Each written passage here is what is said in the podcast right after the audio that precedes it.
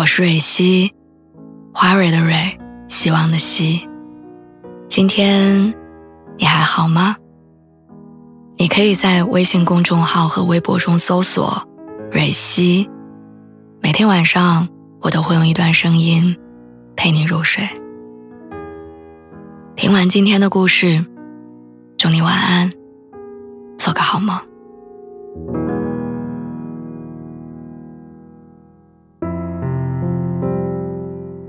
四年前，大学室友结婚的时候，小刘还在杭州当地的一家甜品店当学徒，专门请了假来参加婚礼。比起我们其他当了老师、考了公务员、出国深造的同学，他当时混得挺一般的。没人能想到他竟然会去一家私人甜品店工作，同学们都小声议论他，说这样的工作还需要大学文凭吗？初中毕业就能干。小刘刚毕业的那两年确实过得很一般。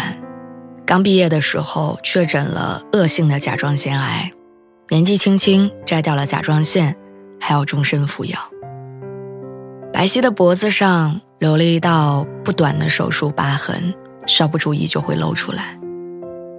手术恢复之后没多久，为了和异地恋的男朋友团聚，只身一人去到了杭州。四个月之后，男友出轨分手。他搬出合租的房子，一边找工作，一边看房子。选择学甜品的原因其实很简单，甜品店招学徒包住宿，这对当时的他来说真的太重要了，因为一下子能省下不少钱。后来呢，他就一直在甜品店干着，从学徒干成了正式员工，从员工干成了店长，中途还专门进修了两次。我们参加同学婚礼的时候，正好是他人生一片混沌的时候，身体还未彻底痊愈，恋爱成了讳莫如深的话题。做着一份没人看好的工作，人生的进度条好像落到了众人之后。再往后的日子，没有什么翻天覆地的变化。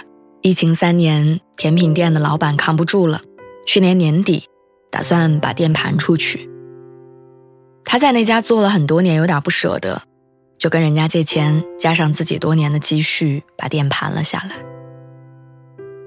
刚盘下来的那一个月，正发愁怎么经营的时候，没想到政策就开放了。等到今年开了春儿，旅游恢复，生意就彻底好了起来。加上他平时喜欢在网上分享一些视频，给自己的店带来了不少流量，老板当得风生水起，也忙得不亦乐乎。前几天网上有一个特别火的视频，说命运的齿轮开始转动。有人随手拍了一条逗猫的视频火了，从此成了宠物博主。有人旅行的时候和旁边的人搭桌吃饭，没想到后来成了妻子。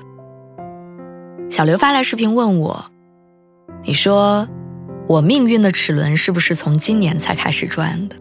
之前他都卡住了。”我考虑该怎么回复他的时候，突然在网上看到了一条热搜：一个男孩记录了自己从职业技术学校读职高，一路读到了美国麻省理工学院的博士的求学经历。他说，年少走错的路，要花整整十一年的时间去弥补。这条新闻下面的评论说：“这就是小说里那些一笔带过的十年。”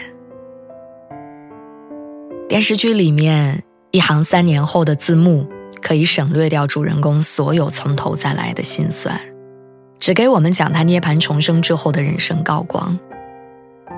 小说里十年仿佛只是一串无关痛痒的数字，不管经历了怎样的变故，男女主角都会如期重逢。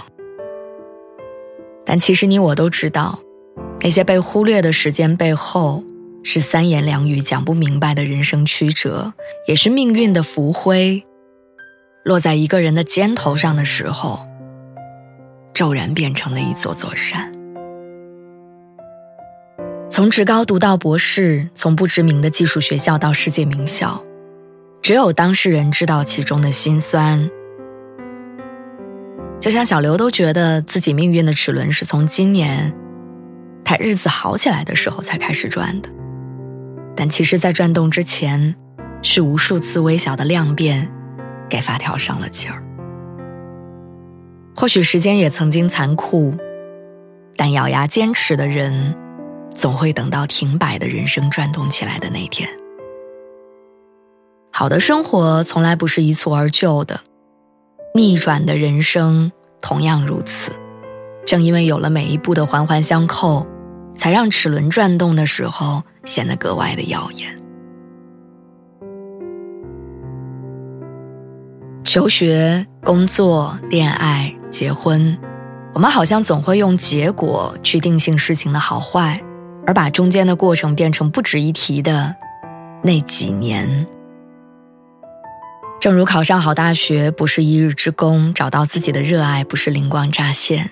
人生当中的每一次选择以及选择背后的代价，并不是沙滩上的脚印，一个浪打过来就消失殆尽。它们就像是刻在石头上的铭文，写着你之所以成为你的每一条路。我相信齿轮转动是努力之上的抓住机遇。我相信还未转动的齿轮，是时候未到的另外一种安排。而坚持的意义，或许就是在别人都以为你被运气砸中了的时候，你的齿轮开始转动的那个瞬间，你自己心里清晰可见的答案。所以，未到终局，焉知生死？别怕自己的齿轮不转。它其实一直在转着。